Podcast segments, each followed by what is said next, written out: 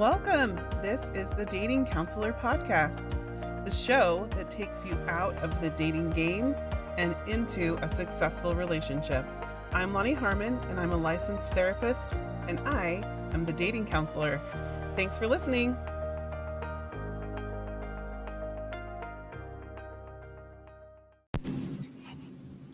Relationship screening method is a course that I have created for singles so that you are able to discern if someone is a good fit for you or not based on the fact that they will have characteristics that will give them long term potential or short term potential.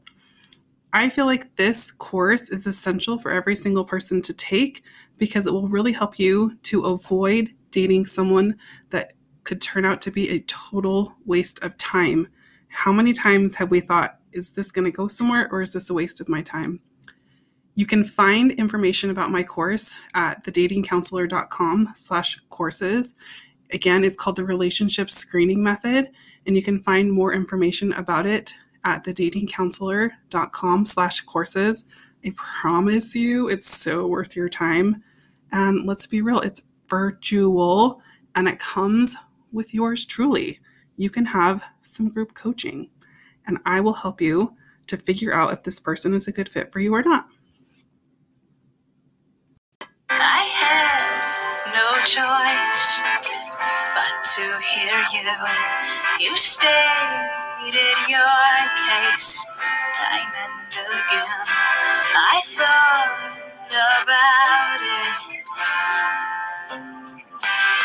Treat me like I'm a princess. I'm not used to like that. You ask how my day was. You've already won me over.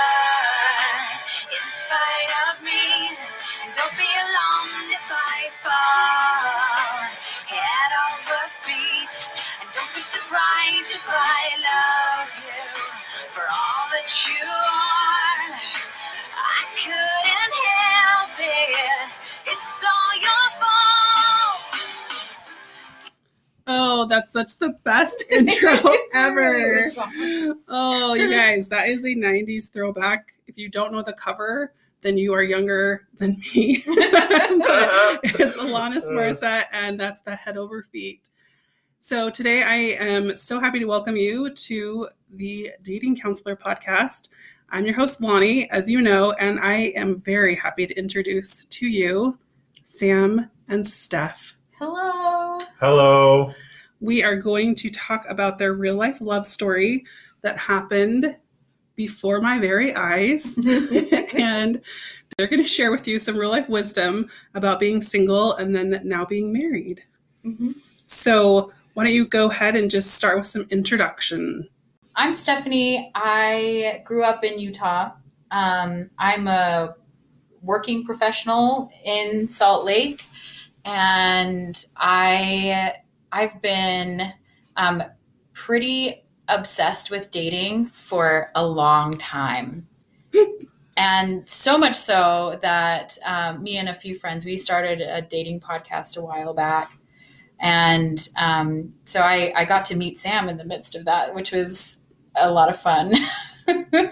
but um, you know, and, and that's also how I how I met Lonnie, and I'm excited to talk about my journey a little bit and how I got to where I am. So Yes, and on my end, um, I'm born and raised in Salt Lake City, Utah, for those of you outside the state. I would just add that the second oldest, I always kind of saw myself as, you know, the alpha among my siblings.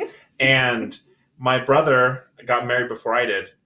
And it was it was very hard for me to come to terms even with the fact that even though I'm younger, right? Even though I'm younger, you know, dating has been very much a part of my life, and I've always aware of my attraction to women at a very young age. After a number of challenging relationships, I really kind of gave it a rest for a couple of years, and you know, the- getting to know Stephanie was uh, a wonderful reintroduction into it. Um, at least seriously dating someone. Thanks so much. So, yeah, let's get into that. Let's talk about your dating background. Stephanie, maybe you could help us with why was dating a high priority to you? Mm-hmm. Why was it a big focus?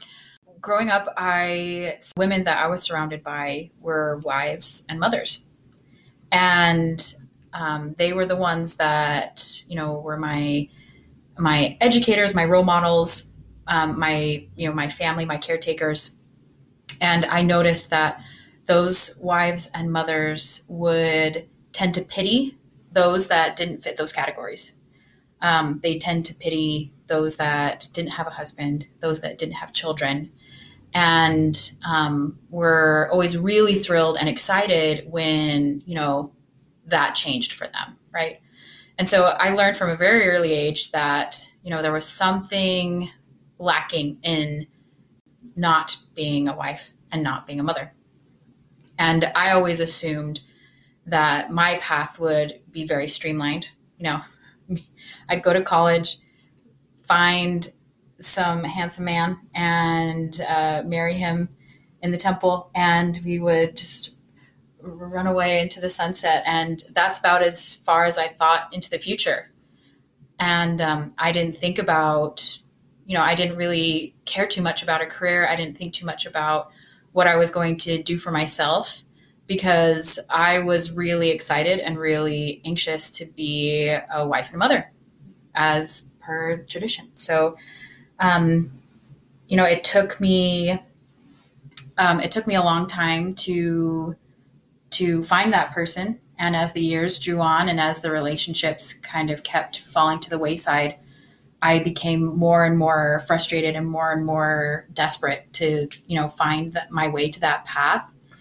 And I realized that, you know, there was a lot of things that my like my life was taking me in really beautiful directions. Like I had found a great career, I had finished my education, I was really coming into my own, making incredible relationships with friends, um, strengthening my relationships with my family, you know, traveling. I was like living a great life. And because I was so obsessed with my lack of husband, my lack of children, that I couldn't enjoy it. I really couldn't enjoy what beautiful things were happening in my life. And um, so it took me a while to kind of wake up to that and realize that. But that's really where, yeah, that's really where I met Sam. So, what do you feel like um, needed to shift? For me, um, it was, you know, it was me allowing myself the space to be single. Um, and it was me adopting a sense of ownership over where I was um, and being content with where I was. And that actually opened up my ability to approach relationships more open hearted than I had in the past. Um, in the past relationships, I had been very anxious about those relationships. I really wanted them to work out. I worked really hard to make them work out, but because I had like, you know, I was so anxious about it, you know, they tended to dissolve. And, you know, we can talk about that in more depth, but that was the biggest shift is I just kind of needed to let myself be me and I know it sounds cliche, but like date myself and love myself um, before I could help anyone else do that for me.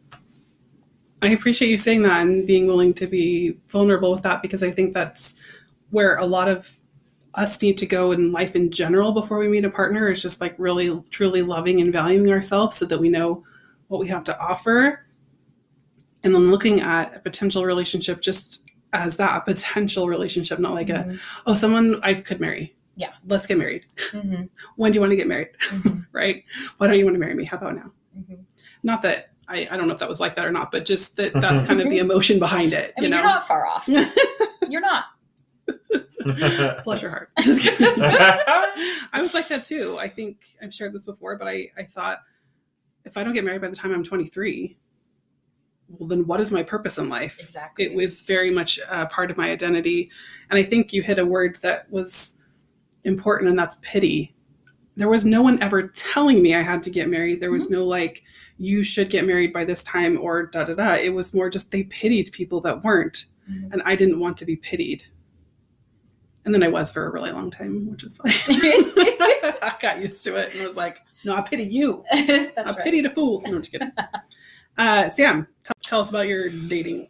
Um, I did mention um, a little bit of, of being very young and um, very much having crushes on my classmates. My first crush was in kindergarten, and we had a play date. It was a monumental occasion. In fifth grade, I had my first girlfriend, and basically dated. Okay, okay, let's just elementary girlfriend, right? Mhm. I will say though, I probably spent more money on the gifts for this sweet girl in fifth and sixth grade than I did for anyone for years. And so I did feel things very deeply. I was someone who I think, and this is probably much more of a universal human thing, but I I am an emotional person. I am very much in touch with um, that side of myself. And when I I would catch a feeling very quickly and it would burn hot and it would it would burn fast. And all through junior high school and high school, I dated almost consistently. I wouldn't go more than a few months without, you know, a girlfriend. And then I went on a mission, and my mission president had me prepare for marriage the last six months of my mission. It was insane and not super healthy. But I learned some things on my mission that were principles for life that turned out to not really translate outside of you know the very controlled environment that is an LDS mission. And so I came home looking to get married. I'd spent 6 months planning. I had committed to this man that I would get married. I started dating and I ended up meeting a woman who uh, did not share my same faith, but you know, I felt some sense of confidence moving forward in that relationship. After a certain point, we both realized we had different directions in life. For me, it was faith driven. For her, it was just outside of that. So it was a mutual positive separation, but it was really hard. I had really fallen for that person. I had felt inspired, you know, to date this person. And after that, uh, and it not working out, I got really angry at God. Really, really angry. Basically, my faith eroded because of the principles that I had developed and learned, you know, from a mission experience and tried to put into practice the first year back of acclimating back to normal life. And turns out you have a lot less control as a human than you like to think you do. And if you put everything on control and it doesn't work out, it's pretty shattering. After that experience, I did spend, you know, a sabbatical away from my faith. Um, I ended up reconnecting with that woman for a short time. And the second go around was very toxic, very destructive. And, you know, I take a lot of responsibility for that. I was not well. I had, you know, mental illness and a lot of instability. And um, we both did not handle it very well. And after that, I went a period, there was a long period of healing and trying to get over it that ended up taking years. But I was into the church, out of the church, or I guess in the LDS church, out of the LDS church, back and forth. And after an experience of going to Missouri for a new job after I graduated from college, and frankly, my life having a self, you know, a, a, a self-caused implosion, I came back to Utah and was like, I need to rebuild who I am because my life is in shambles and it's kind of my fault. And I need to figure out who I am, what I want, and I have to be consistent in building towards that. And it was about a year and a half later that um, I met Stephanie.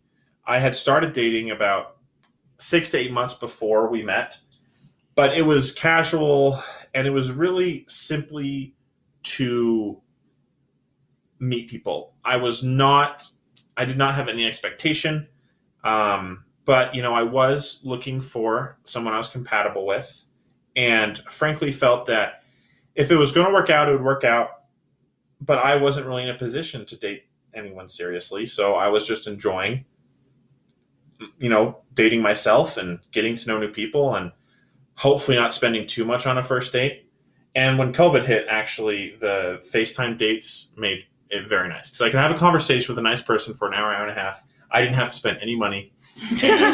uh, it was positive, but I had to spend about a year and a half of rebuilding my life because I had really kind of thrown it up against the wall and it had exploded everywhere. So I came into, you know, dating Stephanie and eventually decided to build a relationship with her because um, I recognized, you know, this was a person I wanted to have in my life and we were compatible and we could, you know, communicate well and connect well. But also, I recognized, you know, you're never fully ready for something, but I was in a position to take advantage of the opportunity because I had really spent a long time getting to know myself and trying to build, you know, positive, consistent actions. Mhm. So, I love that right before you found each other, that you both did some individual soul searching to say, is this what I really want? I think individually saying, like, what is it that I have to offer? Am I demonstrating what I have to offer? Mm-hmm. Because that's another part of the puzzle piece that is missed is because we get so focused on the result, we kind of morph into a person that we're not maybe being overly anxious or like making choices that are outside our value system or something because we're just like, I know that I can have this. I know I'm capable of this. And when you take a step back and you go, wait, is this reflective of who I really am? And is this person who I want to be? It just shifts. So I, I so I want to hear how you guys met. Sam and I met online, and we met um, on Hinge, actually. I think both of us were a little bit tired of online dating in general, but pandemic and swiping apps. it's really easy, you know? And so it, and we had our first date virtually, as Sam mentioned. Wait, wait. You met and you went on a date. I want to hear like that little window of time how that actually Oh, happened okay. because from swiping to going on a date is apparently Yeah, this is Quite talked about this. complicated. Yes. and I don't say apparently like it is. It's quite complicated. Well, I had I had early. There was an early warning sign, which I will say. This.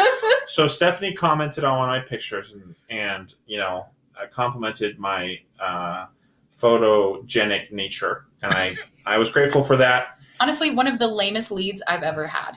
Yeah, It was really, it wasn't great. Turns out we can talk about this later, but Stephanie revealed after we were engaged that I had a very poor profile. And she kind of threw a rock at it. She was like, ah, you never know. Turns out I'm a lot cooler than my profile. So I was like, well, that makes sense. But um, what I will say is uh, we exchanged a few uh, lighthearted pleasantries, and Stephanie very quickly told me, I'm the type of person that is at a party, sees, you know, a lone instrument, and picks it up and plays it unsolicited at the party. And I was very quickly like, I'm glad you told me that. That's not a red flag, but that is something I hate. So, uh, if we're ever at a party together, we'll figure out how to navigate that then. But at least you were upfront. I, honestly, I was not on top of my game when Sam and I first started interacting, but it worked. And I think I was trying to approach this as, you know, open minded as I possibly could because it was like for the first time I was finally approaching it as whatever happens, happens. I'm not here to marry this person and I might as well just like be authentic because he had mentioned I had a I had a video of me with my guitar, so he commented on it. I was like, "You you got to know up front. I'm not one of those cool guitar players. I'm one of those really obnoxious guitar players." But on the on the note to answer your question, I asked for her phone number within 24 hours, Yes. and we immediately started talking. And you know, within a few days, had planned a FaceTime date, uh, which was a pretty safe way to to meet, um, pandemically, and I think in terms of uh, vetting the process for both of us, I'm going to be honest about that. But um, I had had some experiences where I just decided, you know, I wasn't going to spend a lot of time in the messaging feature of any sort of app and just let me get your number. Let's just talk. And I, I didn't, I don't think I saved Stephanie's number until after our second date. Hmm. Or I should say our second in person date. So it was, I guess, date 2.1. Um, oh yeah. but I was like, I don't know if this is something. Uh, if it's not, I just won't talk to her again. But um, it was probably the no nonsense. This could be a friend. The stakes aren't high. And I think that was my first reaction. I realized that you were the kind of person that I wanted to spend more time with. And after our first two dates, I was like, okay, I don't know if this is going to go anywhere, but even if we're not going to be romantically involved, I want this guy as my friend. You know, how do I keep this guy in my life? Because I felt like he added. We, we had plenty of compatibility, but so I was just trying to think of, okay, even if we can't be romantically involved, how do I how do I keep him around? So, if I'm hearing you correctly, somewhat of a standard procedure was to get off the app. Mhm. Bravo. And the other thing is, you both felt like we should screen. Let's do a virtual date. It was COVID, so it's a little bit more like normal to do that at that time. But I still think people are doing that or they can do that. And then from screening, you went into real life. And is real life considered first date or second date? We could probably say first date, and we could just we should just call it our screening call. I don't know. That, that was the oh, audition. The Yeah. audition. well, honestly, I think that's what dating sometimes is, or at least the first date makes Yeah. you. I hope people don't treat it like an audition, but when you haven't met each other before, that's sometimes what it feels like. I'm just wondering from that space, and then you say, like, I saved her number a little bit later. What was that moment where you're like, yeah, I'm going to save her number now? So early on, and this goes back to kind of the audition, the first you know uh, time we talked face to face through a phone was um, we ended up talking for like two and a half, almost three hours, and it was just so natural. Time flew that when we went on our first date, we just planned on going on a little walk, um, a little hike up a, a canyon, and then it just went on. And we were like, "How about we get a you know get a beverage?" And then we're like, "How about we get some food?" And then it just went on and on and on. And so our second date, we went record shopping, and then we were going to go get some food. But then Stephanie was like, "Well, we're downtown. Why don't we go get? I'll treat you to dessert." And it just went on and on and on. And by the time we were saying goodbye, I caught myself recognizing we were saying goodbye standing by our cars, and I was trying to elongate the period of time we were together. You know, not necessarily saying goodbye, asking more questions, conversation, going around in circles because I didn't want to, you know, end the date. And I kind of sat back and I was like, wow, I like this woman. I kind of want to kiss her, but I don't think this is the right time. So you liked her, you knew it was romantic, you knew it was enough that you wanted to kiss her. Did Stephanie, did you know it was romantic at this point? Or were you just like, because you said before, whatever happens, I just want to be this guy's friend. Well, I, felt like it was romantic. But like, did he try to hold your hand? Did he like, No, no, so at this point, So- it, it could, we're rolling the dice, it could go either way. exactly. Okay, so this is something I just kind of want to interject here a little bit.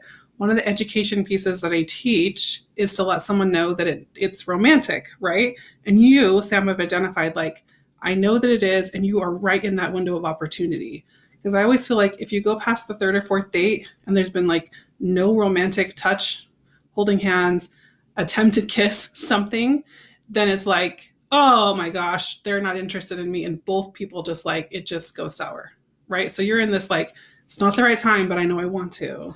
And it did work out well because we ended up going on a date just a few days later. And that was when, you know, the colloquial touch barrier was broken. Oh, We did hold hands. hmm Um, when I was walking Oh. home, I was holding your hand, girl. No, you weren't. You kissed me before you held my hand. Really? You did. Okay, well, I'll trust your memory. Hey, Um, I we kissed before we held hands. No, actually, because it was just all the same night. It- it- I kissed Stephanie at the end of our third date, and it was I was a little rusty, but she was a good sport. I was rusty too. I don't think we held hands probably till the DTR we had shortly thereafter, right? Mhm. Um, but I will say it was the sort of thing we were on a crowded street, downtown, and so I I would say I didn't necessarily feel like that was a proper location for me to be confident in kissing you, but I felt that there was a good opportunity on our third date, and the window hadn't passed. I had really opened up to her on that third date, and Stephanie had been very accepting of my past and who I was, and I felt very close to her, and decided that it was the right time to kiss her, and she caught on very quickly, made it very smooth. Meaning like the 90-10 happened or Yeah, yeah. yeah. Sam's a very tall individual. He's much taller than I am. So it was a long distance to make that 90. So what'd you do? Like go on a step? no, no, I, I just had to wait for him to get down to my level. It was a little clumsy. Let's be honest. Yeah, it's true. Uh, I, I mean, there was there wasn't a lot I could do to make that ten percent It's close that ten percent gap. She like jumps. you know at the we we definitely connected and we were opening up to each other more but it was the third date where i felt comfortable to really kind of reveal some of the more nuanced and imperfect sides of myself and being accepted was i think when i felt comfortable i thought i was a physical touch person stephanie very much is a physical touch person i realized dating her that i was not a physical touch person and I I do have boundaries around physical touch where it's a trust thing for me and I don't breach those bounds unless there's a there's like a mutual understanding of what the touch means and I trust that person. Mm-hmm. So it was nerve-wracking to do that, to kiss you for the first time. yeah. But sounds like it went well. Yes, it did. Hallelujah. I know, thank heavens.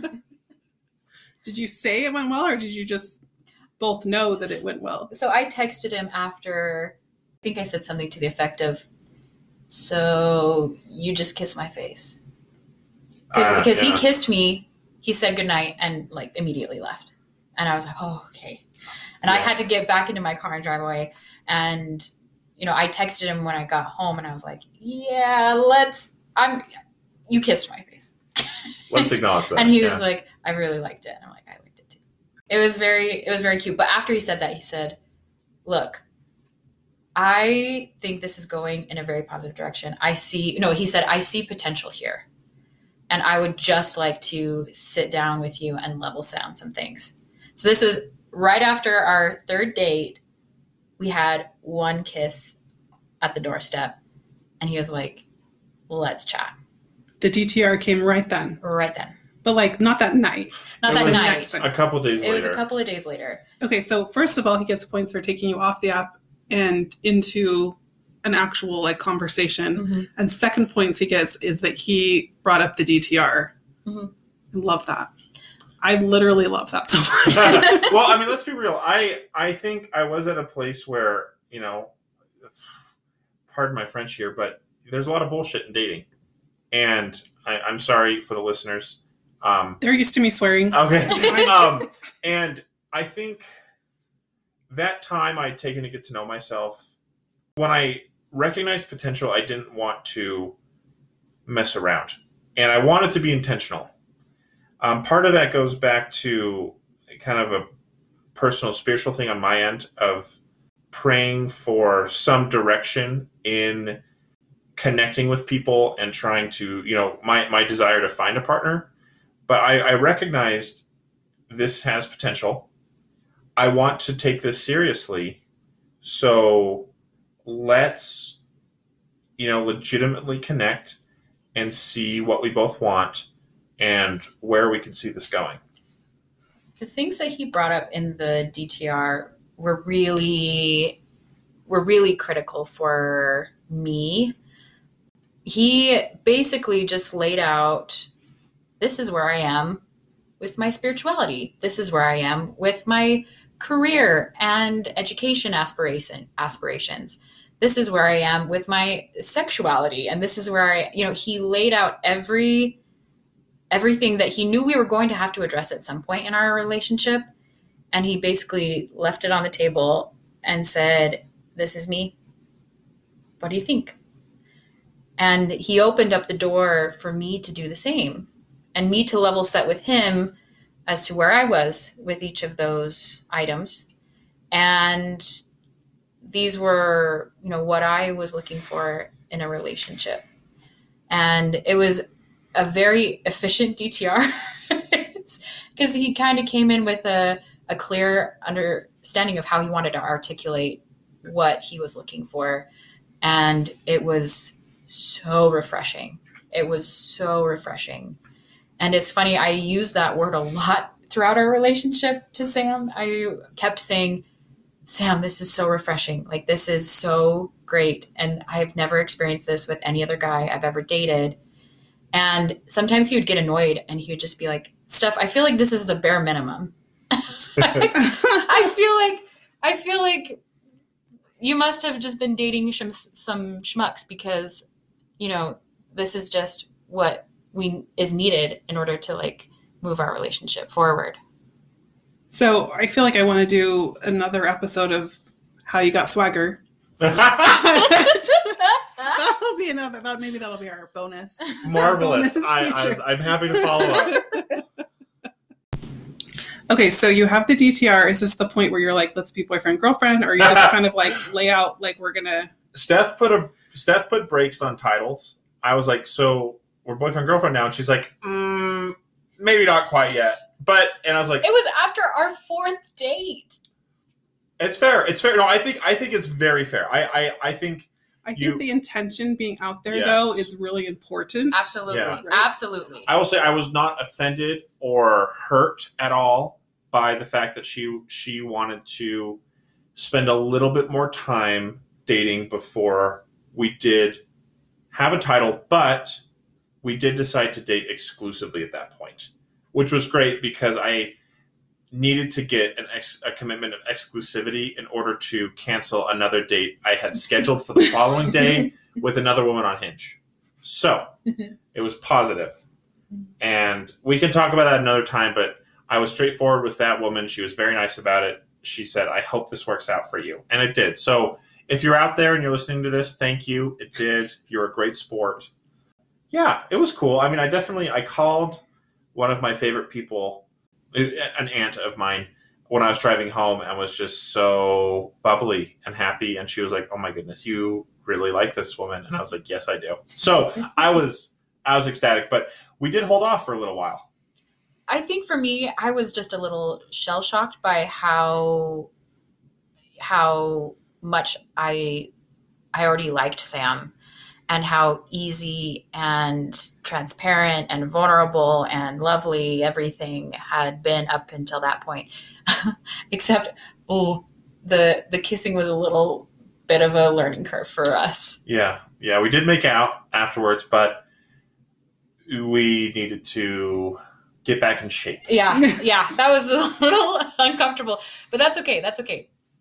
Uh, it was just kind of really surprising to me how like easy this was happening, and so I think that was my initial pullback of like, whoa, whoa, whoa, whoa, hold, the phone before we go on to labels. Like, I I just kind of need to wrap my head around this, but it wasn't long before I was totally on board and just like, he gets it. He understands how these things should go and he's being intentional about committing to this wow that's really hot that's really that's really attractive So yes, this is like I like that you're using the words hot and attractive because when someone has intention and they show up and and like feel comfortable being vulnerable with their intention, even though you're not like, hell yeah, I'm right there with you.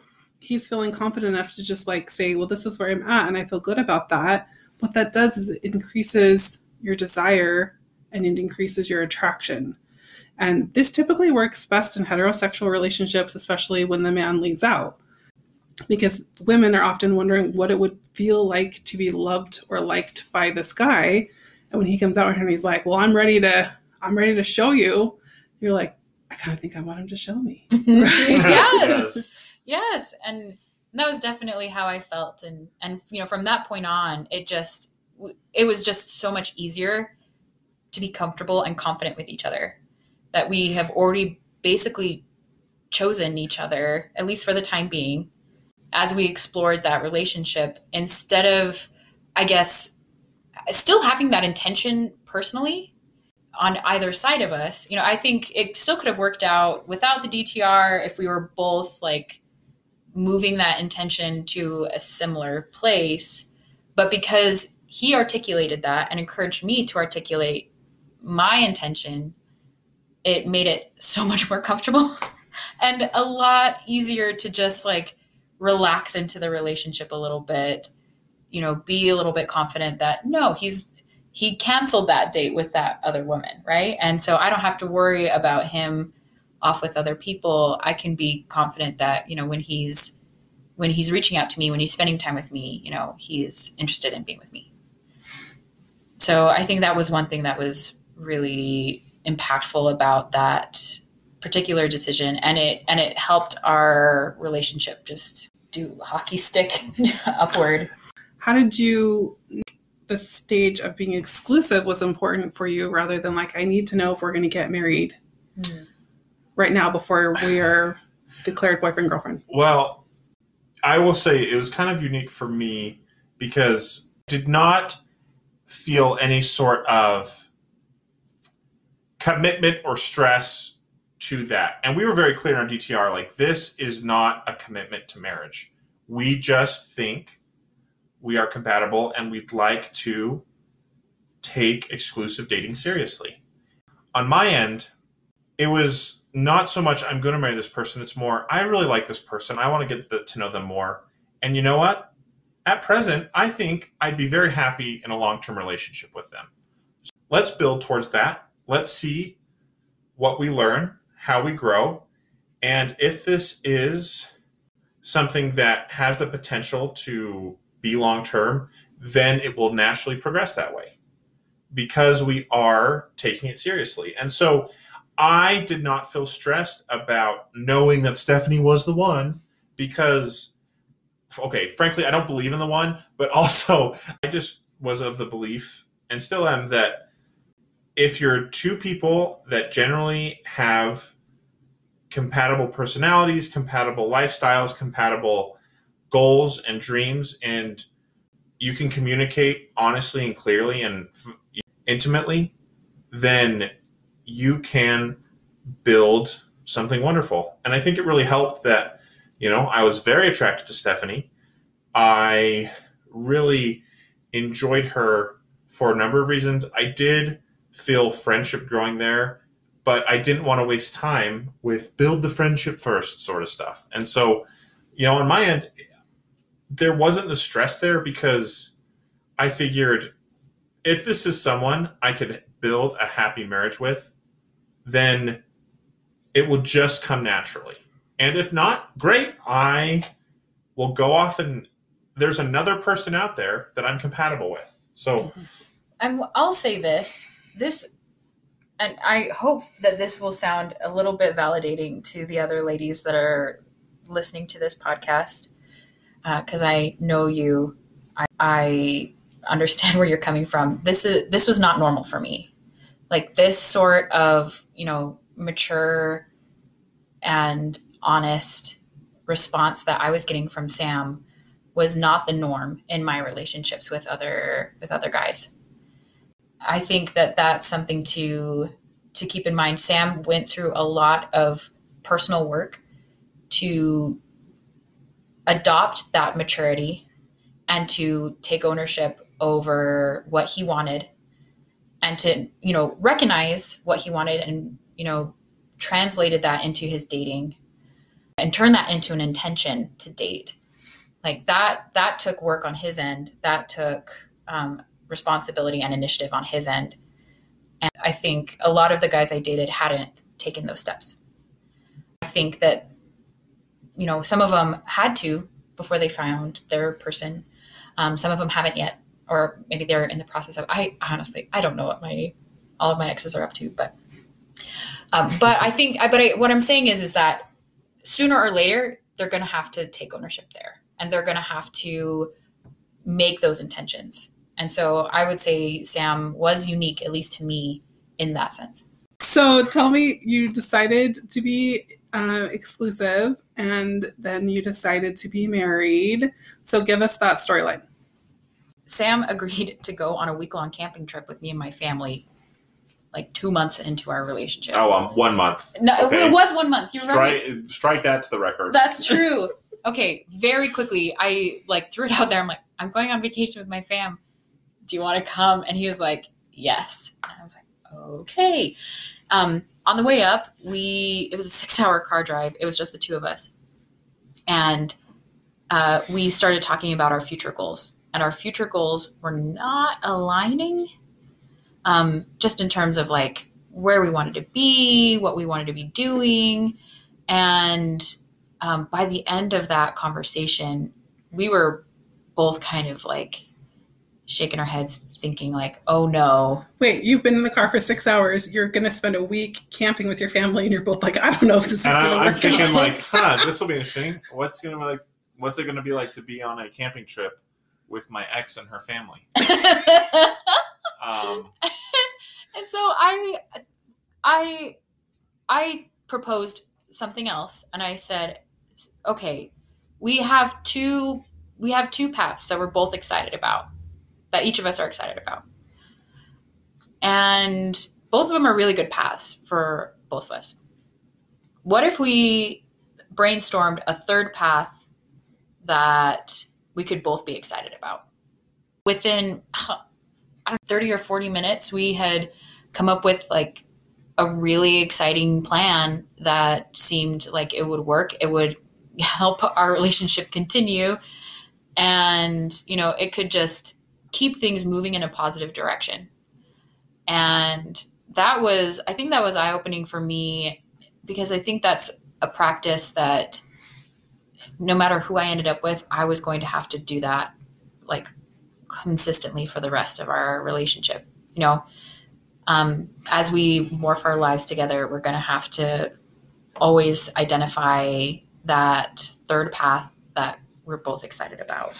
And I hope you felt empowered because Stephanie, I think it's something we both do, but Stephanie especially accommodates to other people in order to maintain peace, in order to make them happy. And in her past relationships, one of the things that had, I think, made them difficult and uh, unsustainable was your accommodation Mhm. to these men and what what you thought would make them happy, right? And what you thought they wanted. Um, in regards to the third path, honestly, is it fair for me to say I'm the one that had to make the biggest accommodations? Absolutely. I had to shift around what I had intended to do within about 12 months to much more of like a five year outlook. And that was scary to me. But, you know, I trusted you and I trusted what we were building. And I made those accommodations. And I hope that that gave you some sense of confidence and trust in me by seeing me not make you fit my life, but rather we were, like you said, solving the problem, Mhm. finding another way. it was like the first time that I had actually advocated for what I needed and advocated for where I was and let Sam know that on some of these things I can't I can't budge. I can't compromise. It was really I think it was again it was very attractive. It was really endearing to me and I think that was the minute where I really really fell in love with him when he was able to open his eyes and open and you know set aside his ego, set aside what he thought he needed in order to be, you know, successful, in order for him to be um, who he thought he should be. He set that aside to be like, no, I can make these accommodations. I can make these changes. And it's still going to be a wonderful, it's still going to be a wonderful life. And So I just want to pause and just say, both of you, congratulations for the journey that you went on, because I feel like knowing yourself so well, that moment became, I already have thought about this. I genuinely know what I want. I'm not just like, you know, like you said, like just trying to bullshit you and say what you want to hear. I'm not trying to overly accommodate you. so that when you do make a compromise, it's actually a genuine compromise and you recognize that you're asking somebody to sacrifice for you. And it's through sacrifice that we do attach. But you have to bring your own vulnerable self into it for someone to make a sacrifice for you or for you to make a sacrifice for somebody else. Otherwise, you're just being accommodating. I think that's a space that a lot of people miss. Yeah. Well, I mean, I was choosing you over some sort of vision for myself. And, you know, I'm grateful I did. I'd make that sacrifice over and over again. Um, but I do, I think it strengthened us. And I think you seeing me choosing you over myself was a first step in probably proving to both of us, to myself and to you, that, you know, I'm invested in the long haul. Mm-hmm. It was it was really So wait a minute, you're one month in at this point, right? yes. Okay, so then I don't I literally don't even know the timeline of like when did you get engaged? October, but we basically Wait, wait, wait. Sorry, I should. How did the the lake go? It was great. Okay, Well, okay. So we we had talked about this third path, and we were basically like, okay, we we feel comfortable. We we want to build this towards marriage. We see this going this direction. We we we're committed to each other. We want to build this towards marriage.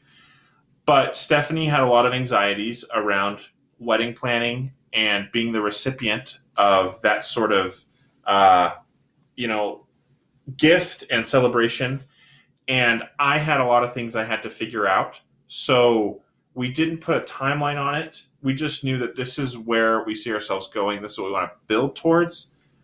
But it is unclear, and we don't feel the need to chart everything out according to a specific timeline because things are going to change. And honestly, things did fluctuate. I'm grateful we didn't commit to things right away. Mhm.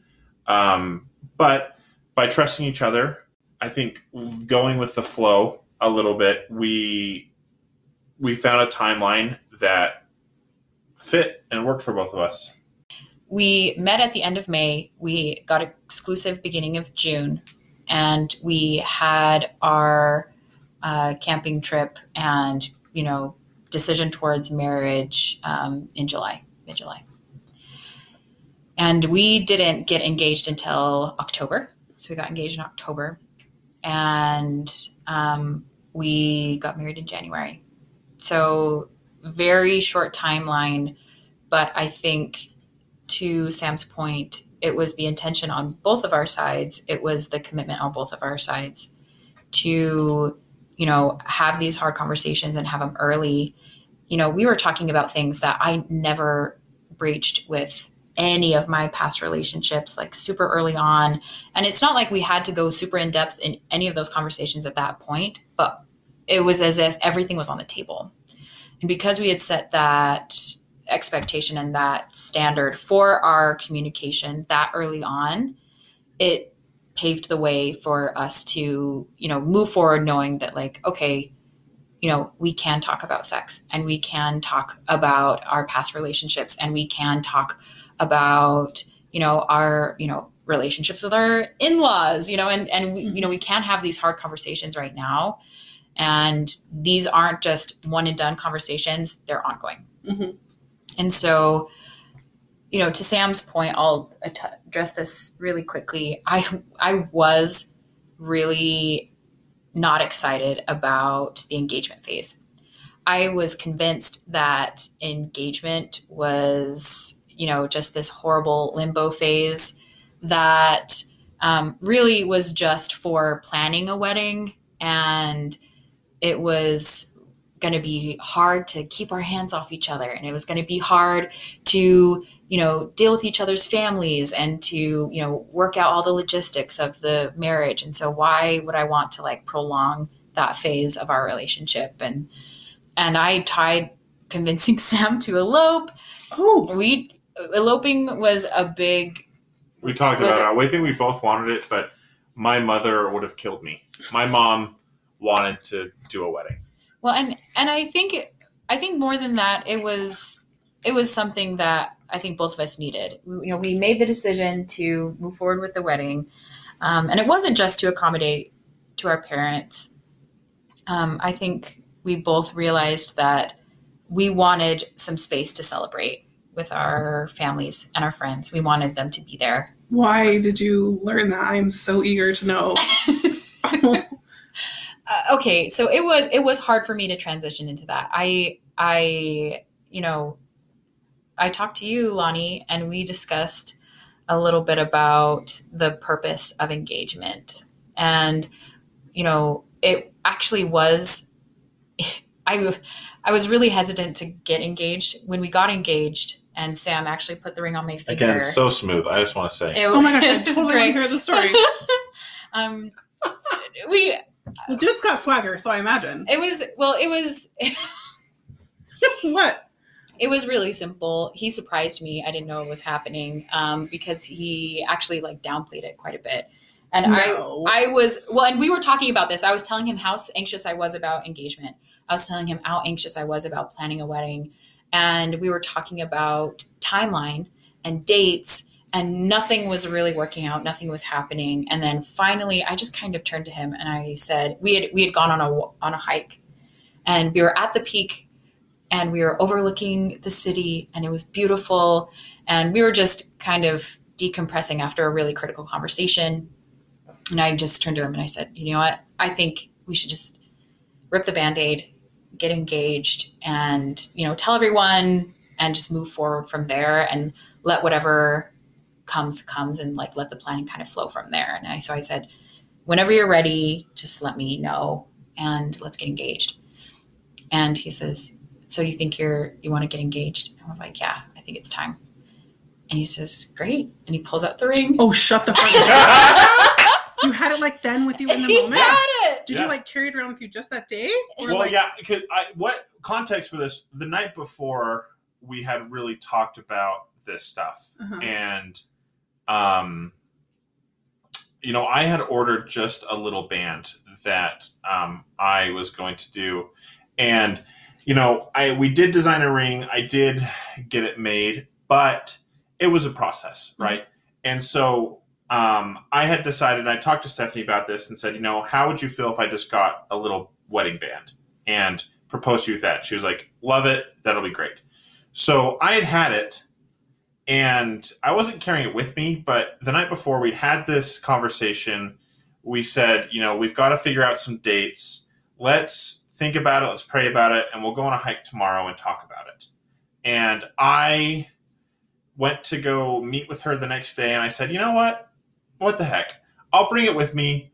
If it's not the right time, it's not the right time. I won't propose. But if it is, dang, wouldn't it be great to have the ring with me? So it was kind of like I have nothing to lose. So um, she either doesn't know about it or we walk away with the ring on our finger. So um, that's really what it was. It was like, you know, we're we're about at that stage and might as well keep it with me. You know, I think that's called good Boy Scout preparedness. and I feel like when she opens the window of opportunity and you're like, let's lock that down.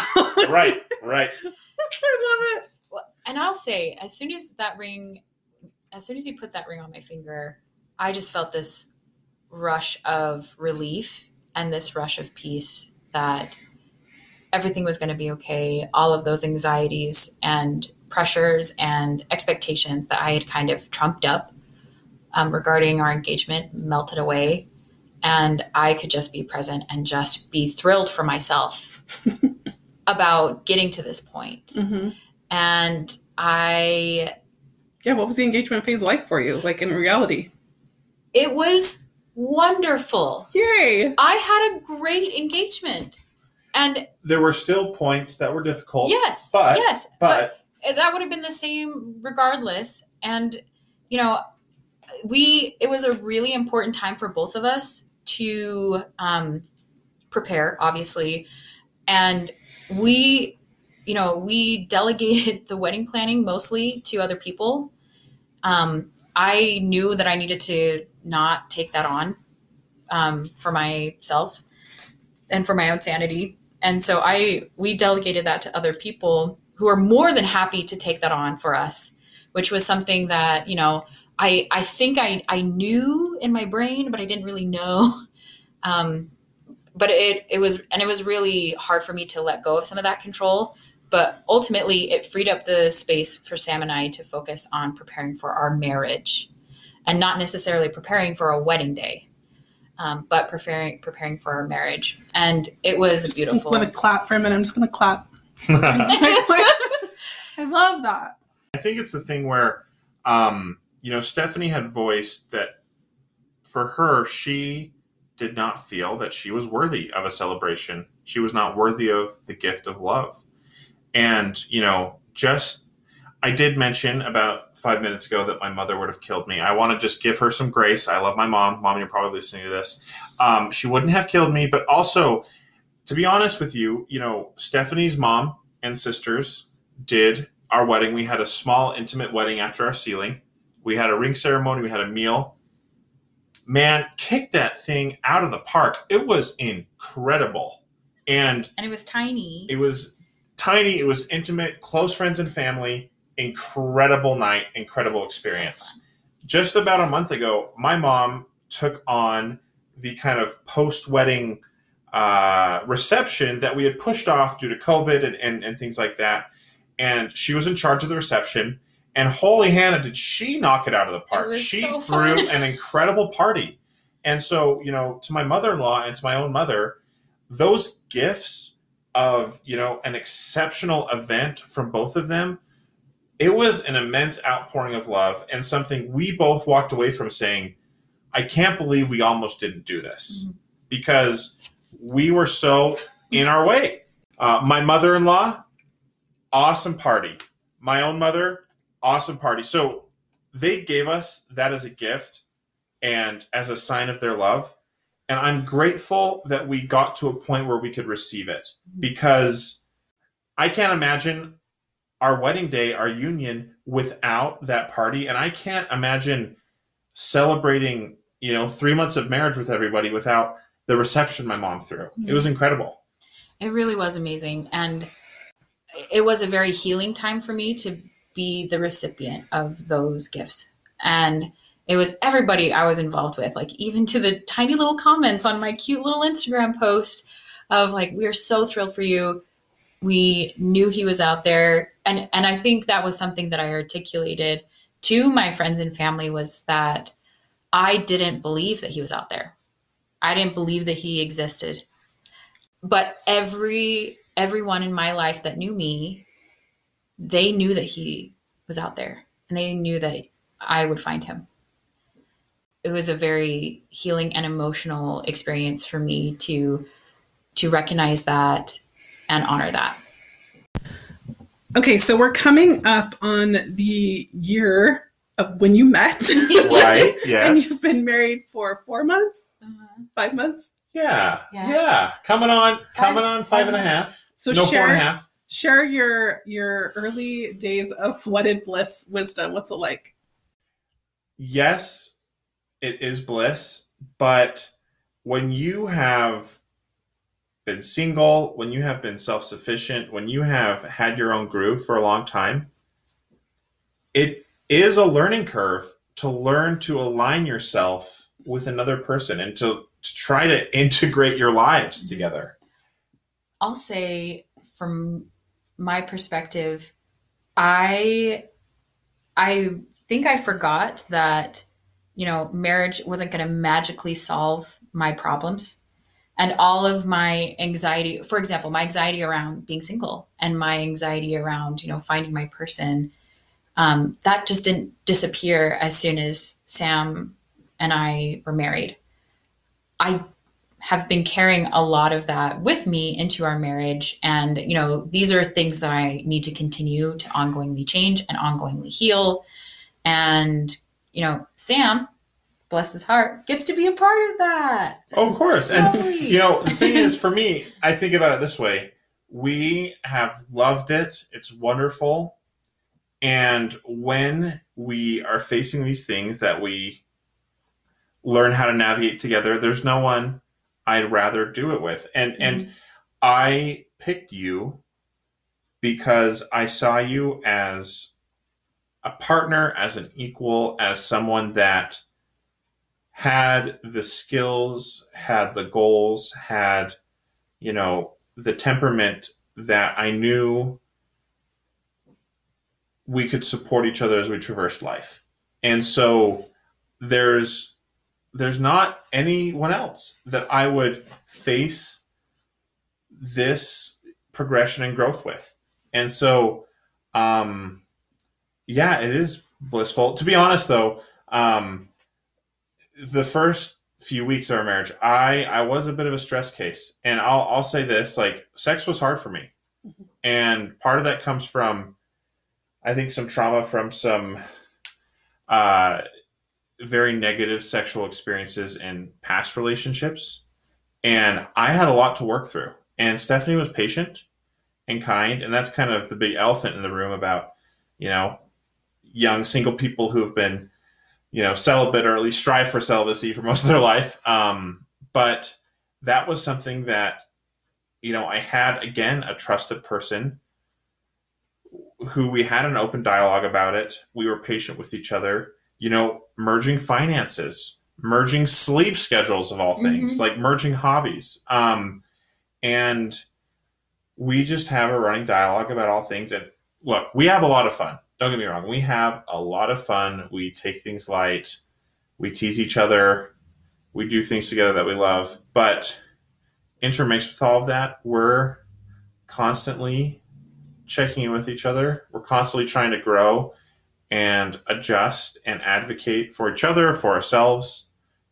Even on our way to uh, your office, uh, Loni, we had a conversation where I kind of called out Stephanie for what I thought was, you know, an unfair portrayal of her behavior in past relationships. And so um, I love it. I think it's wonderful we've been incredibly blessed and we've had some we've had so much fun. And i've been impressed by how the compassion and kindness that you offer me has really benefited my ability to you know reciprocate that. And we need to constantly be working um, and striving for you know our individual growth. And one thing that's been really helpful in our marriage um, is as we've like come up with conflicts and as things have come up um, we kind of have to look at each other and be like hey this is a me thing. And it's not a it's not a you thing. It's not a reflection on you. It's not you not doing enough. It's not you not you know being enough. You know this is this is something that i need to hold and something that i need to you know take advantage of and, and take care of on my own. But you're my partner. You need to know that this is what i'm working on and this is what i'm doing. Instead of you know you know seeing each other fail and putting that burden on ourselves. And so and, you know, so that's just like one example of one tiny lesson that we've learned as we've continued. It's interesting. Looking at someone and saying all i need from you is for you to trust me to handle this. Yeah. It is it's hard. Yeah. Um but it's also very positive. Mm-hmm. and you know it has improved the way we solve problems and we negotiate and navigate things because you know when I look at something and I'm freaking out Stephanie wants to help and wants to fix and I can look at her and say all I need is for you to trust me that I can handle this, and I can. This is a me thing. And I will need your support and help, but right now, you know, what you're doing as my partner is more than enough. I know that you're here. So, in order for me to better trust myself, I need you to trust me too. Mm-hmm. And I think that's the, the most beautiful thing about being in a marriage is having that person that you can trust in 100%. And so I guess this leans into my thing that I want singles to take away is you need to build that trust and build that confidence um, in yourself before you can expect that from other people. And that was something that I needed to recognize. You know, I had a really hard time articulating what I needed, articulating what I wanted in past relationships um, because I wanted to be needless. I wanted to be wantless. I wanted to be exactly who they needed me to be. And I would come up with this idea of what they needed me to be. And I would try to project that person to, you know, be that for them. Um, but, you know, they didn't attach. Surprise, because I didn't let them. I didn't give them an opportunity to actually like see who I actually was. And so I would say take time to date yourself identify the parts of yourself that you really love and that you really want to cultivate and then find that person who's going to cultivate that with you i found that person in sam you know i found somebody that saw the aspects of myself saw the parts of myself that i loved and that i wanted to grow and i wanted to flourish. And he was like yeah i want those parts of you to flourish too. And when I do forget about those parts, and when I, you know, get in my head about who I am and what I want, and you know, you know, I try to start controlling, and I try to, I start leaning into myself a little bit. He calls me out on it, and he says, "No, no, we're cultivating the parts of you that are really great. like we're cultivating the parts of you that we both love." And that's been that's been like the biggest blessing of being married, and that's been the biggest blessing of finding Sam. Um, is you know I've got a companion and I've got a champion in helping me, you know, become my best self, become my best self.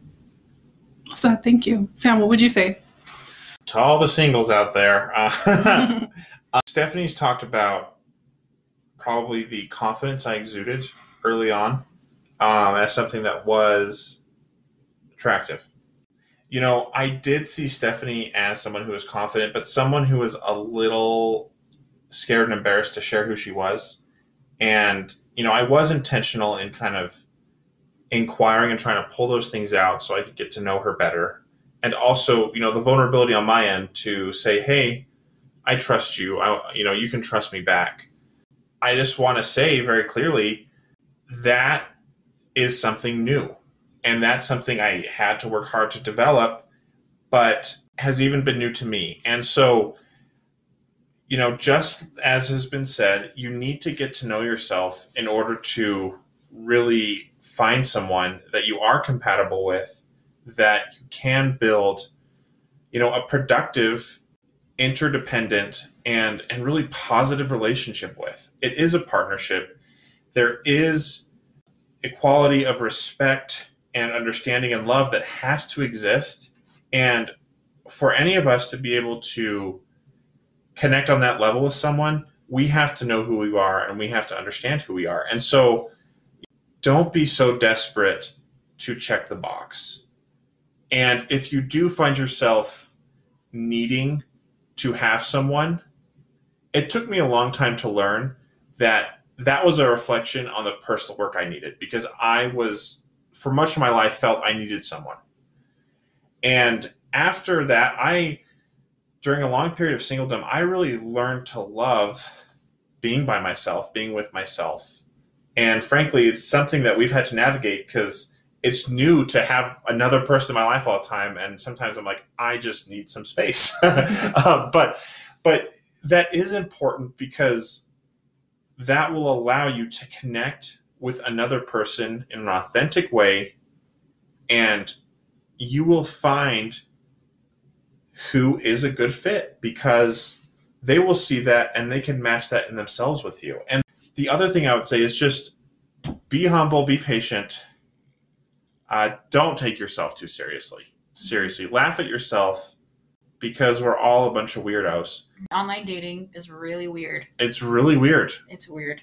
But but you got to, you know, getting to know yourself allows you to love yourself and confidence comes from i think self-affirmation from self-knowledge it, i think it's the sort of thing where that kind of increases that that modifies the gravity you have to the type of people you want to be around and you want to have in your life and so the best advice I got in terms of dating was from one of my therapists who said, You're not going to marry just about 99% of the people you go on dates with. So go into that first date, you're with the clear understanding you're probably not going to marry them. So just get to know them and just have fun. And that allowed me to have a lot of wonderful dates with women who I never saw again. And that also allowed me to connect with Stephanie on a level that said, wow, actually, there's something real here. And there's something I want to explore and connect with. Uh, that's a lot of jumbled advice, but just the, it, it will come. It will come. If you are just living a life of consistent positive progression, you will find another person who is doing the same, and you will strengthen each other, you will love each other, and you'll really be amazed at, at what you can build. And it won't come the way you probably think it will. So Mhm. just be open to that. and don't miss out on your life in the meantime. Like your life is happening right now, like regardless of where you're at, and you and don't miss out on the beautiful, joyful uh, events and aspects of your life right now because that was something that I missed out on a lot, and I had to mourn a lot of years that I spent really wrapped up in me trying to control my my marital status. Me trying to. I will say this within on our on our interview, Stephanie used the term "my marital status" at least ten times in referring to Again, herself. I was not on top of my game That's when probably I first why met it was Sam. the best thing, though. Yeah. Because he was like, "Oh, okay, I see what's. Right. but I, to Stephanie's point, I'll just say this: one of you know the wisest people, uh, Uncle Iroh from Avatar: The Last Airbender, he has a quote. Uh, uh, you know, in response to his nephew uh, being a grumpy uh, adolescent, and he says, you know, life happens wherever you are, whether you make it or not. And so, just like Stephanie said, make your life while you're single you will be a much more interesting person for someone to get to know if you have an independent life. So live it.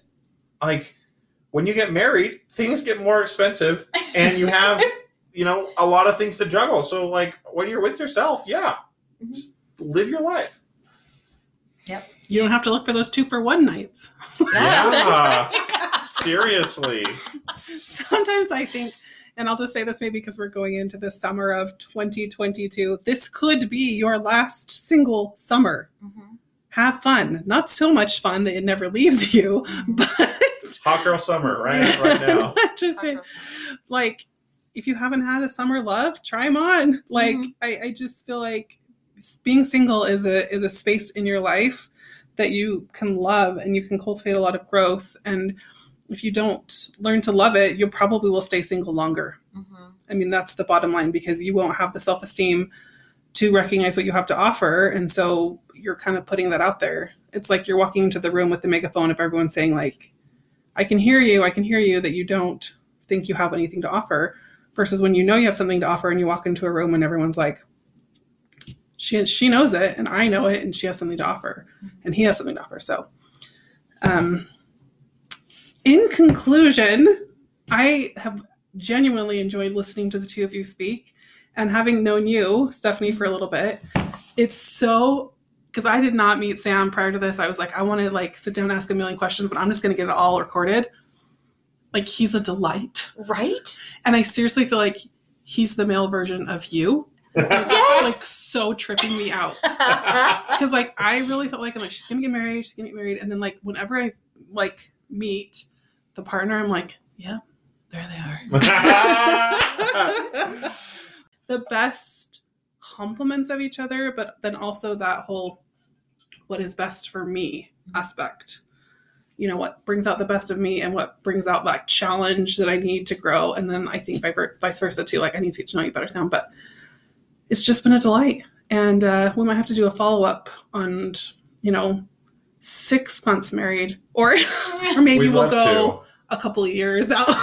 just kidding I mean, obviously we aren't afraid to talk. So I Yeah, we've gotten we've gotten very vulnerable. Thanks for being here. We'll see you next time.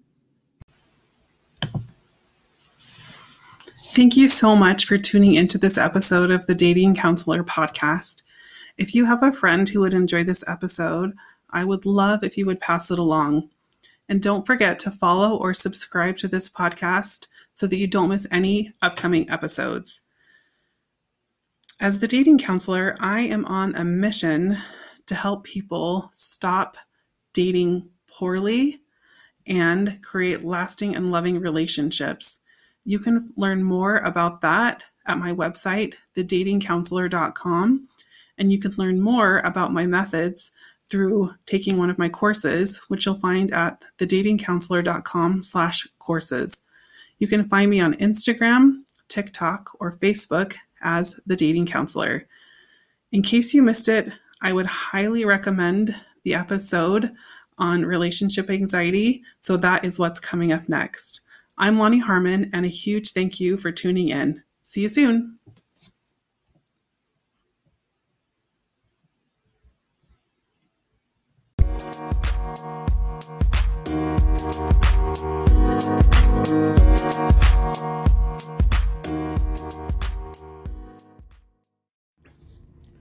This podcast and the social media associated with it represents the opinions of Loni K. Harmon, LCSW, and her guests to the show. The content here is intended to be psychoeducational and should not be taken as specific mental health advice. The content here is for informational and educational purposes only, and because each person is so unique, please consult your mental health professional for any mental health questions. Views and opinions expressed in the podcast and social media are her own and that of her guests to the show. While we make every effort to ensure that the information we are sharing is accurate, we welcome any comments, suggestions, or corrections of errors. Privacy is of, is of utmost importance to us. All people, places, and scenarios mentioned in the podcast have been changed to protect client confidentiality.